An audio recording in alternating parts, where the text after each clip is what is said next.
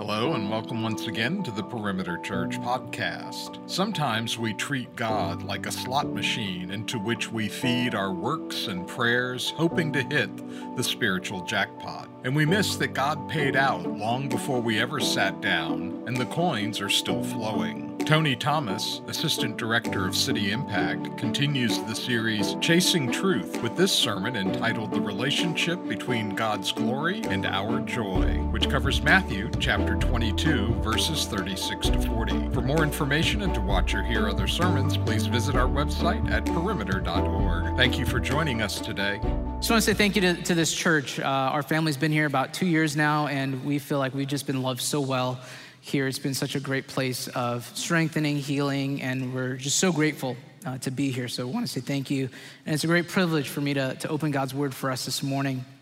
Happy Father's Day, I guess, to all the, all the fathers out there, and I guess to myself too. I'm a dad, and uh, I had the, the joy of my kids giving uh, some gifts, and they made some videos, some rap videos of me uh, for me, and they were praying in the rap videos. So it was, it was, I was really laughing this morning and encouraged, encouraged too by, but unique way to pray for me. So, uh, but happy Father's Day to all of you. We're in this series of chasing truth. And, uh, and part of it is that us as preachers that are preaching are, are being able to share some of our story and, and also kind of in, in a sense uh, epiphanies that the lord has given us in the word as we've been in god's word and so i want to share a little bit about myself and hopefully you'll see the connection of those things in my own life i grew up in a, in a christian home came to saving faith later in high school and uh, I was rescued from my sin, and I, I, loved Jesus. I loved the gospel, and I was in love with him. Uh, but also, as I started to walk with him, I realized that the only worthy response to the gospel was that I would be sold out for Christ. But here's what started to happen in my life is that uh, after many years of walking with the Lord, and maybe this is something that you all can relate to too, is that I started to feel that I had two desires that seemed to be at odds with one another. I deeply longed to be happy uh, to, to not, not just in my sinful pleasures, but actually sincerely to be happy in Christ, uh, to enjoy Him. But I also knew that Christ demanded everything of me, that I give up everything to follow Him.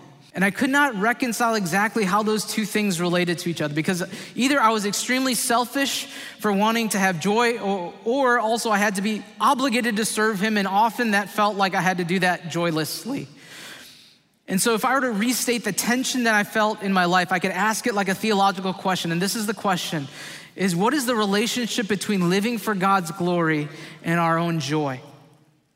The, uh, those two things seem to be at odds with one another, don't they? Uh, you know, the longer that I've live the Christian life, and, and, and maybe you felt that as well, that you feel like you have to choose one or the other. And if you take seriously the claims of Christ in the scripture, his radical call to follow him, it would seem that we have to live for his glory at the expense of our joy. And, and let me try to just show, further show the tension, even from scripture itself. So if you look with me at Matthew. Uh, 22, the, the greatest commandment, which comes from Jesus himself, he says this in Matthew 26, verse 36, 22, verse 36 Teacher, which is the great commandment in the law? And he said to him, You shall love the Lord your God with all your heart and with all your soul, with all your mind. This is the great and the first commandment. And the second is like it you shall love your neighbor as yourself. On these commandments depend all the law and the prophets. And so it seems that we can't have any clearer statement. Jesus makes Christian life simple, right?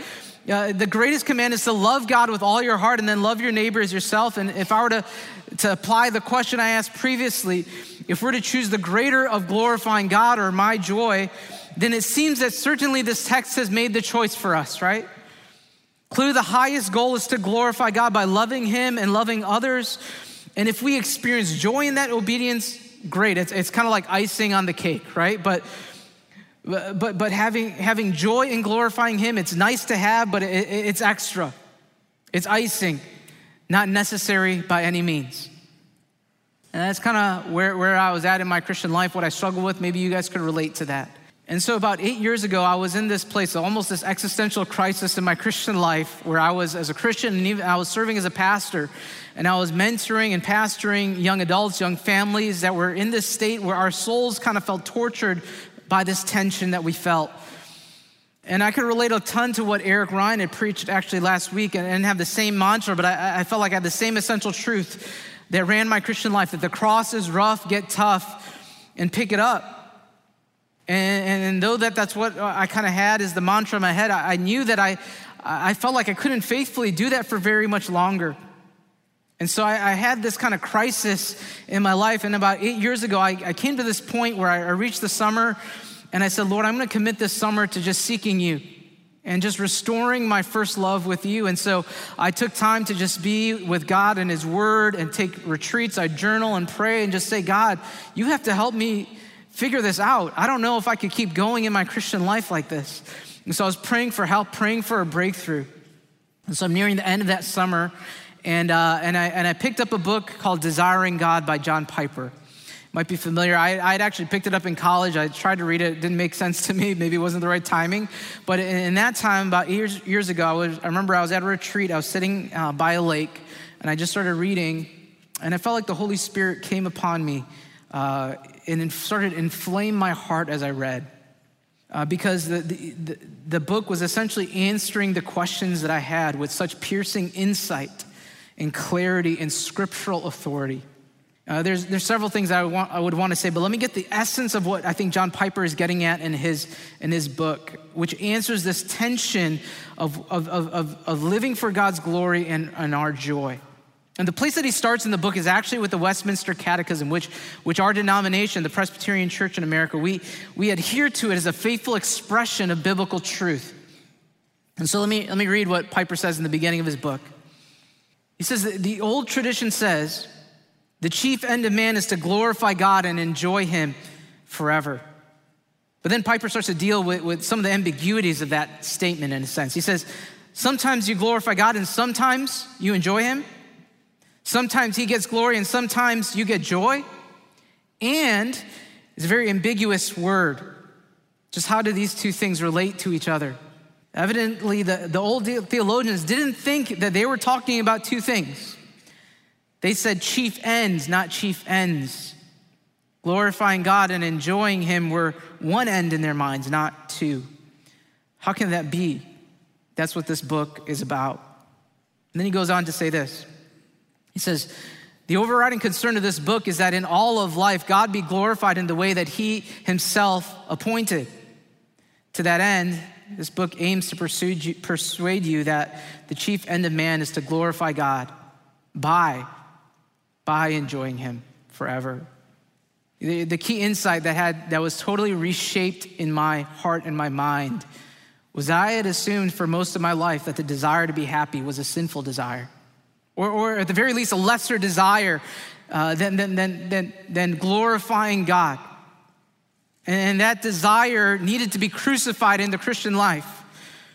But no, what I realized as I read was, was that the desire to be happy is an innate, unbreakable law of the human constitution. The issue is not that I was making a God out of my happiness, but that whatever made me happy was my God. And the liberating truth of the scripture that I saw more clearly was that it was marrying my heart's innate craving to be happy with God's demand that I glorify Him, that they were not two ends, but one end.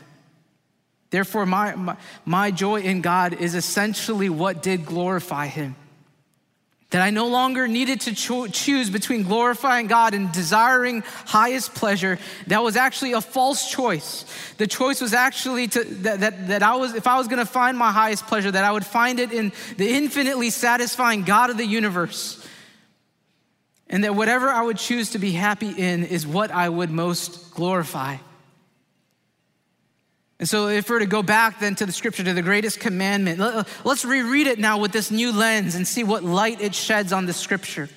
Okay, so again, Matthew 22, verse 37 says, You shall love the Lord your God with all your heart, with all your soul, and with all your mind. Now, here's what I had missed when I had read that scripture for most of my life. I had missed that, that the word love is actually a very nuanced word. Uh, there, you know, let me give uh, two, two examples of sentences I could give with the word love. Now, I could say this sentence I could say, I love ice cream, right? You see, there's, there's a desire. I love it. I want it, right? But here's another sentence uh, a mom, uh, a brother could be told by his mom, says, Mom told me I need to love my annoying brother. Right? You see the, the, the difference between the two. There's the same word, but a nuance of meaning. You know, Jonathan Edwards is considered probably one of America and, you know, one of history's greatest theologians. And, you know, Piper credits much of his influence to, to Edwards, and Edwards traces back to Augustine and to the reformers and, uh, and ultimately back to scripture. But Edwards, you know, broke down the definition of love, recognizing this nuance into kind of two parts. In layman's terms, he would call it a delighting love and a benevolent love. And a delighting love can be defined like this a delighting love is a love compelled by delight in the beauty of another. It's like ice cream. I, I love ice cream because I delight in it. I want it, I crave it. But a benevolent love, it can be defined like this a love compelled to advance the good of another. Right? It's like loving your annoying brother. You have no, no beauty in him you see, right? But, but you, you, you, you are benevolent in your love. You do good towards him. So here's the question with Matthew 22 37. Are we to love the Lord our God with delight like ice cream or with benevolence like he's an annoying brother?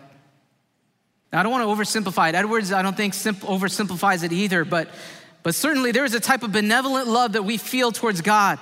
That, that, that we have a, a passion to promote and advance his name, his fame, his glory amongst the nations. But, but here's the issue. This is what, what, what we need to see more clearly is at the root, at the essence of what it means to love God with all your heart, soul, mind, and strength is that it is a love that delights in Him, that finds Him compelling and ravishing and beautiful. But sadly, when I, when I read the Great Commandment for most of my Christian life, I read it as a burden to be carried. I read it like this like, love the Lord your God with all your heart, soul, mind, and do it, Tony, no matter how you feel. But, but when, I, when I started to grasp this truth, everything in my Christian life felt like it changed. I felt like I was being born again, again. That the command was no longer a burden to be carried, but a joy to be received. I read the command like this. Uh, I read it like this. It's Tony, love the Lord your God, delight in him, enjoy him with all your heart, with all your soul, with all your mind, with all your strength. Have no boundaries on your appetite for joy any longer. But let your joy and your passion be so full that it, it spreads in a passion to make me known, and a passion to honor me, and a passion to make me known to your neighbor. And that's how we can reread and see the scripture with new eyes. You know, hopefully, this has been a helpful foundation to introduce you to my own journey, but I think more importantly, for us to see God, His Word, our Christ, with new eyes. You know, having laid this foundation, I want to now walk us through now implications of this truth. Four truths that, that this truth, that we essentially glorify God by enjoying Him. Uh, four truths or four truths that we can receive from that, that again, Piper and Edwards have been helpful for me to see. So let me, let me share the four truths and then I'll walk us through them together. Uh, what, what, does seeing this foundational truth of glorifying God by enjoying Him forever, what does it help us to see more clearly? We see more clearly the self sufficiency of God, that God is not a vacuum, but a fountain. We see more clearly the glory of God, that God's glory is synonymous with God's beauty. Also, we see more clearly the call to joy, that joy being essential to glorifying God is both devastating and liberating. And then lastly, we'll see this that we see more clearly the call to love others, that loving others sacrificially is sustained by the power of joy in God. All right, so we'll go through these. That again, the foundational truth that glorifying God by enjoying Him uh, is the foundational truth. And what this helps us to see more clearly, first of all, is that we see more clearly the self sufficiency of God, that God is not a vacuum, but a fountain. You know, one of the most important things that changed for me with these truths was that just my view of who God was changed. You know, previously I did see that God was a God who loved me. He'd, he'd obviously he had forgiven me for my sins in the gospel. You know, in the cross of Christ, I saw that, that, that he loved me. There was a security that was there. But at the same time, I recognized that God was a God that was demanding, and in a sense, exacting still of my obedience. And so, because he loved me so much, I, I, I recognized that, and I felt like I had to pay him back. And so I simultaneously felt the burden of my sin lifted, but I felt the burden of obedience on me as well too. And so I lived in this tension of the two. But but this is what especially Jonathan Edwards in his book The End for Which God Created the World, which he helped me to see more clearly, which I had failed to see, was this doctrine, the doctrine of the self sufficiency of God. It's most illuminated in this scripture, I think, in Acts 17, verse 24. It says this The God who made the world and everything in it, being the Lord of heaven and earth, does not live in temples made by man, nor is he served by human hands as though he needed anything, since he himself gives to, to all mankind life and breath and everything. See, what this scripture shows us, and what all the scripture shows us, is that, that God is a God who has no needs. He didn't create the world to gain our worship like he's some sort of sucking vacuum cleaner that, that, that is completing some, some need he has, some deficiency that he has, some unhappiness that he has in his life. That is not how he created the world. Instead, the eternal triune Godhead, Father, Son, and Holy Spirit, has been in this eternal, infinite communion of love and joy.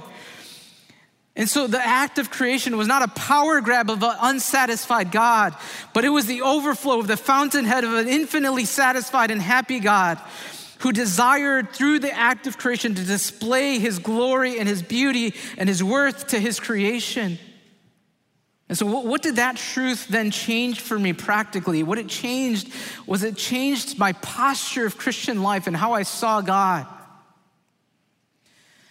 You know, I, I, mean, most of my Christian life, I, I, felt like I was doing this, right? I was just pointing the arrow up to God. I was like, I got to give to Him, I got to give to Him.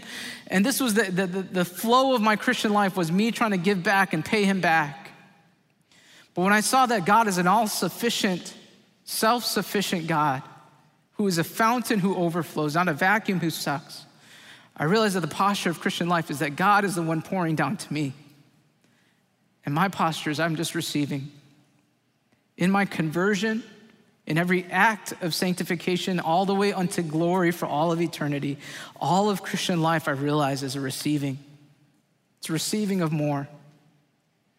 And, and that by not trying to pay him back, is what I realize is what actually gives him glory. That, it, that when I was the receiver and he was the giver, it's the giver that gets the glory, and I get the help, I get the joy.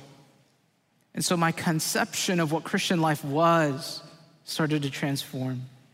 So the first truth I was able to see more clearly is, is the self sufficiency of God. The second truth that I was able to see more clearly, that we can see more clearly together, is, is more clearly seeing the glory of God. That God's glory is synonymous with God's beauty. I'm not sure what your experience with the word glory has been in your, in your life. I know growing up, I, I heard the word glory. I'm like, I don't, I don't even know what that means really, right? People say things like, I want to I wanna glorify God. And, and it just felt like a fluff word, right? You just kind of throw it around It's kind of like a religious word that you kind of say to sound religious. But I didn't really know what it meant. It just sounded like a very stuffy, stoic, serious word. But the more that I read Piper and Edwards, I think they help change and help transform my conception of the word glory. And again, the best synonym that I, that I was able to see of the word glory, that God was glorious, was to recognize that it meant that God is beautiful. And so when, when, when you go back and you reread the scripture, you see all the word, word glory, you can really replace it with the word beauty.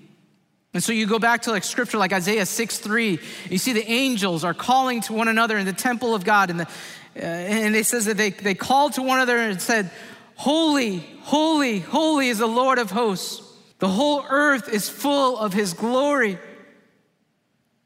See, the, the, angels are worshiping in that moment because they have seen the beauty, the glory of God, and they can't, they can't hold it in. They worship and say, The whole earth is filled with his glory, his beauty. And that's what we're doing in corporate worship, right? We're, we're not just giving to God, we are declaring His beauties, His glories of Christ and of the gospel to one another. And so the shift that happened for me was the shift that, to see that when, when God wants to display His glory, when it says that God is a passionate and committed to the display of His own name and His own fame and His own glory, that always seemed like a selfish and almost an awful thing. When I recognize that glory is a display of his beauty, I realize that that is a, a most amazing and loving thing, that God is, is, is, is passionate and committed infinitely to the display of his own glory, because that simultaneously means that he is infinitely committed to our, to our joy. And, and he gives us what is most satisfying to our souls as his greatest commitment in the universe. And so we see the self sufficiency of God. We see more clearly what the glory of God is, his beauty. The third truth I think we can see more clearly is the call to joy. The, the joy being essential to glorifying God is both devastating and liberating. Now, you might ask this question how, how is it that joy being essential to glorifying God can be devastating? Well, I think it's devastating because it gives us more clarity of what it means to be born again of the Spirit of God, what it means that you are truly saved. Because, uh, because we recognize this as we look at scripture that saving faith cannot merely be intellectual agreement with truths of the gospel. Scripture reminds us that even the demons believe in God, and we know that they're not saved. So believing right things is not the essence of a born again heart. It must, it must be loving and cherishing the Christ we believe in. Also, uh, another thing is that we see that saving faith cannot be merely doing right things, doing right outward actions of obedience, because the scripture reminds us that Jesus says that on the day of judgment, there will be people that say, Lord, Lord, did we not do mighty works in your name, cast, you know, do miracles, cast out demons? And Jesus say, Depart from me, you evildoers. I never knew you. Meaning that there is a way to act Christianly, and yet we do not cherish the Christ who calls us to that obedience. So here's the devastating truth is that real, profound, genuine joy in Jesus cannot be the icing on the cake of commitment to Christ. But genuine, profound joy in Jesus is the cake. We have no joy, we have no Jesus. We have not embraced him as Savior and satisfier of our souls. And here's the thing is that, that we cannot change that by our intellect by learning more. You cannot change that by your act of willpower. It is a miracle that God does by His Holy Spirit where He opens your eyes to see Christ in the moment of your conversion, but even in the life of faith, moment by moment, he, he enables you to see himself. And what this ought to cause in the Christian life, the, the sort of fruit it produces is a heart of humility and helplessness that says, I need to throw myself on the grace of God because I cannot live this, this Christian life in a way that pleases God by my own intellect or willpower, but only by the miracle of the Holy Spirit every moment of my Christian life. Christian living becomes a miracle empowered by the grace of God. Now, now let, me, let me share a caveat for that, because as genuine believers, we know this that we will go through ups and downs and dry periods in the Christian life, right? We have indwelling sin, we have fallen bodies, we live in a fallen world. Uh, and so, as, as believers, we do live in this tension that we rest in Christ and we fight for joy in Christ.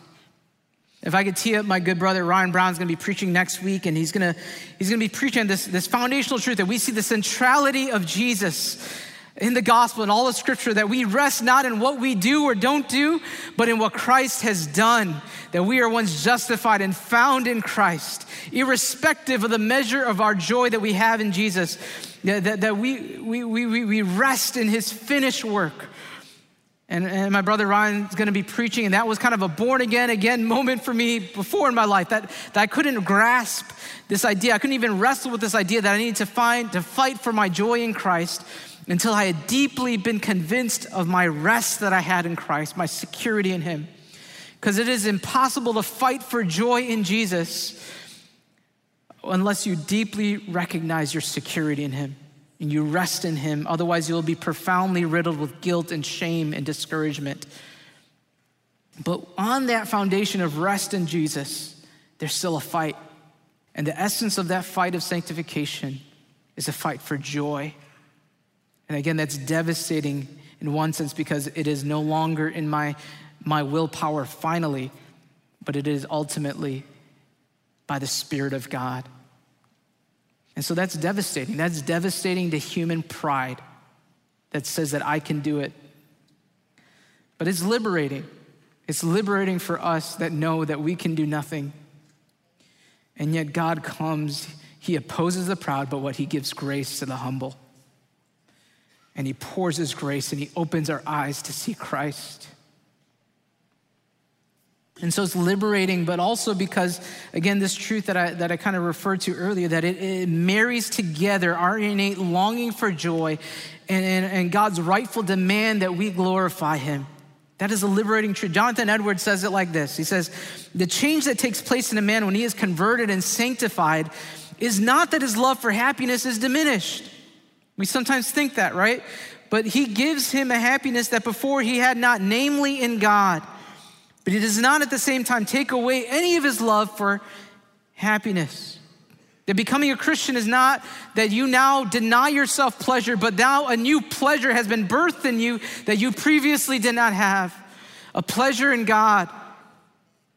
Now, let me, let me clarify something that, that people struggle with, with with John Piper, which is this question of how is, is joy and happiness, and is it only in God? Is it not in anything else?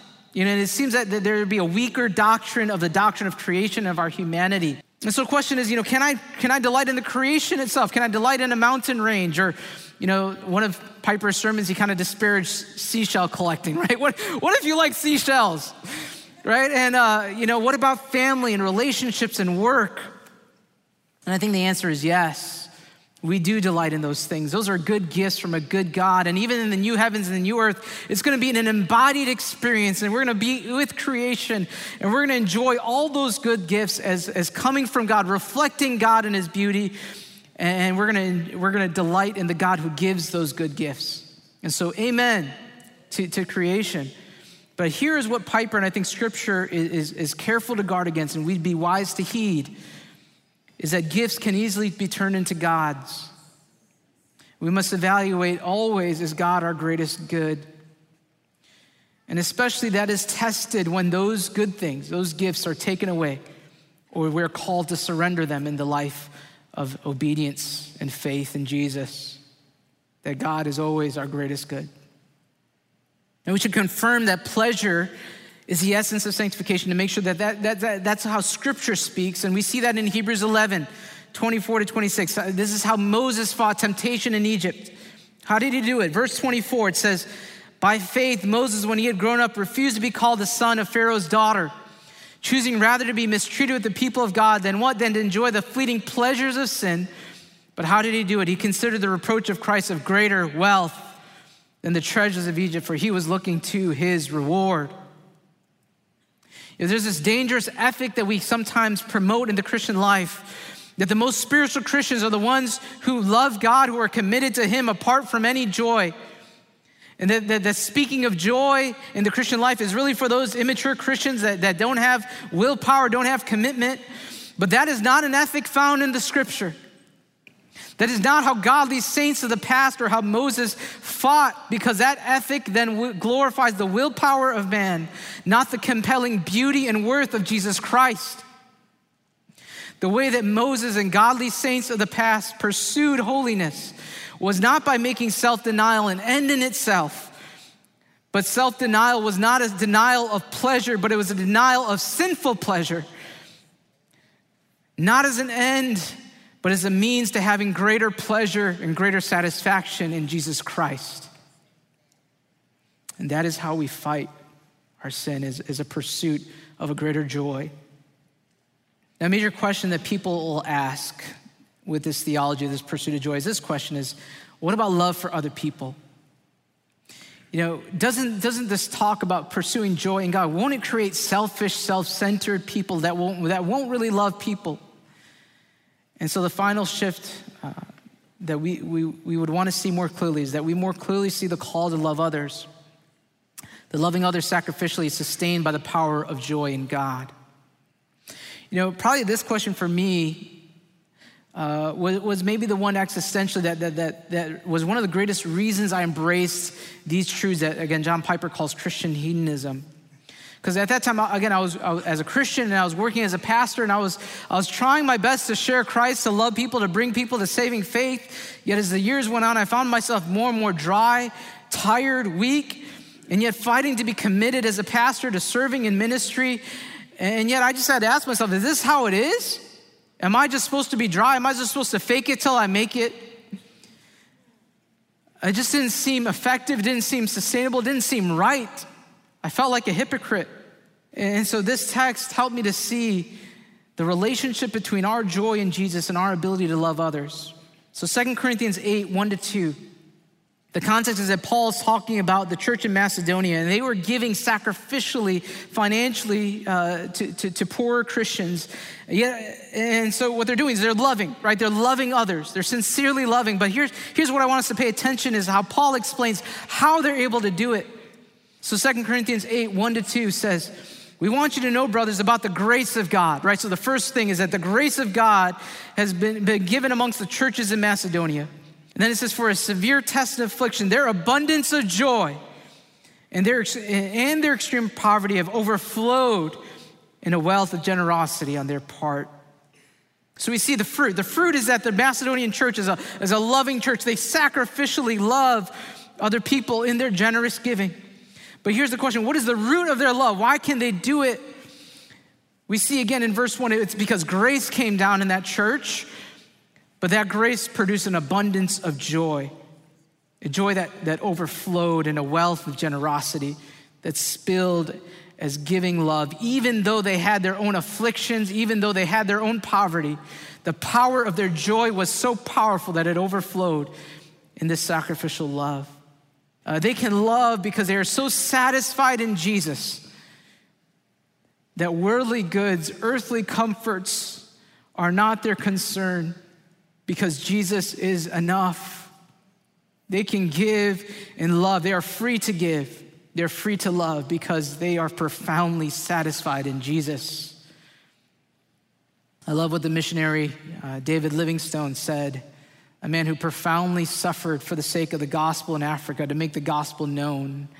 So many people knew about his sufferings in Africa, and, and he was asked towards the end of his life what he believed about his his life and his service to the Lord. And he said this at the end of his life. He said, I said, he said, I never made a sacrifice. Now, how can he say that after all that he had endured, all that he had given? It's because he, he more clearly saw all that he had gained in Christ.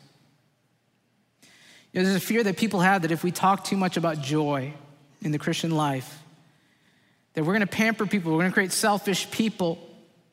But I think the scripture proves and history proves, and, and even the last eight years of my life have, have, have shown me that if we try to create a loving people in the church and we do this end around of deep, profound joy in Jesus, you know, we, we will create a hardworking people that will do a lot for a period of time, but they, they will start to crash and burn But, but, but if, we, if we pursue a profound, deep, abounding joy in Jesus, it's not going to diminish love for others, it will deepen our love for others. If we pursue a profound joy in Jesus as our all satisfying treasure, it will not pamper people, it will prepare us to suffer. And so, joy in Jesus is not antithetical to loving people, it is the solution. It is the power to do so. And so, if I could end with this final simple application for us as a church, for Perimeter Church, for us that are here, here's a simple application question is, is this is church, do you have a thirst for God? Do you have a thirst for Him? Do you have a hunger for God? Do you long to be satisfied with the living God? Then the Lord Jesus Christ. He invites us all. He invites us all and he says, Have no boundaries on your appetite. Have no boundaries on your appetite for joy, because my glory and my ability to satisfy has absolutely no limits. And is your hunger for God that glorifies Him. It is the essence of what glorifies Him. And so desire Him, thirst for Him, hunger for Him. And yet remember the gospel because I know that we come here, I come here, we all come here falling short, that we have not feasted on Christ, we have not desired him as we ought. But I think the apex of God's beauty and glory is seen in the gospel of Jesus Christ, in the cross of Christ. That he invites us who have eaten too far often at the table of sin, and he invites us to eat at the table of his grace, free of cost, paid by the blood of his son.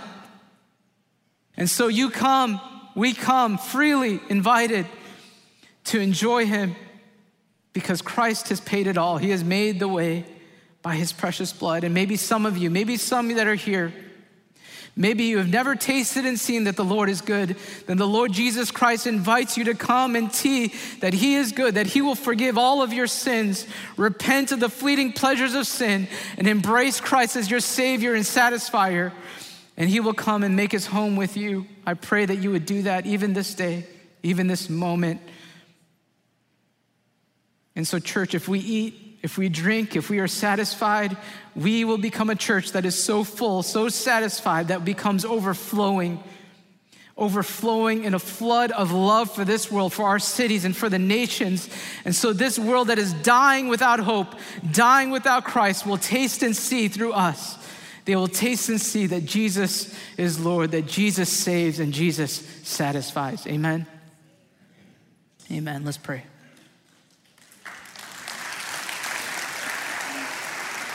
Father, we uh, come before you this, this morning. Thank you so much for the gospel of Jesus Christ. Thank you, Jesus, that you are the one who saves us from our sin. Though we have gone off into the table of sin, though we have feasted on this world so often, we thank you that your grace never runs out. We can come to you again and again and again and again. And there is a feast that awaits us. And you say, have no boundaries on your appetite. No more boundaries. Eat to your deepest desire. There are no boundaries on his ability to give. Everything you've ever wanted is in him. So eat. And maybe some of you, for the first time, if you've not been born again of the Holy Spirit. Allow the Spirit to do His work in your heart to enable you to see Jesus Christ. Leave behind your sin. Oh God, would you do that work? Would you do that work? Would you be the Savior and the satisfier? We love you, God. And as you do that, May we then become a river that feeds a world in need of you. We love you, Jesus. We pray this in Jesus' name. Amen. You've been listening to the Perimeter Church Sermon Podcast. Perimeter Church is located at the corner of Highway 141 and Old Alabama Road in Johns Creek, Georgia. Please visit our website at www.perimeter.org for more information, to give us your feedback, and to find other sermons from our teaching team. Thanks for making this podcast a part of your day.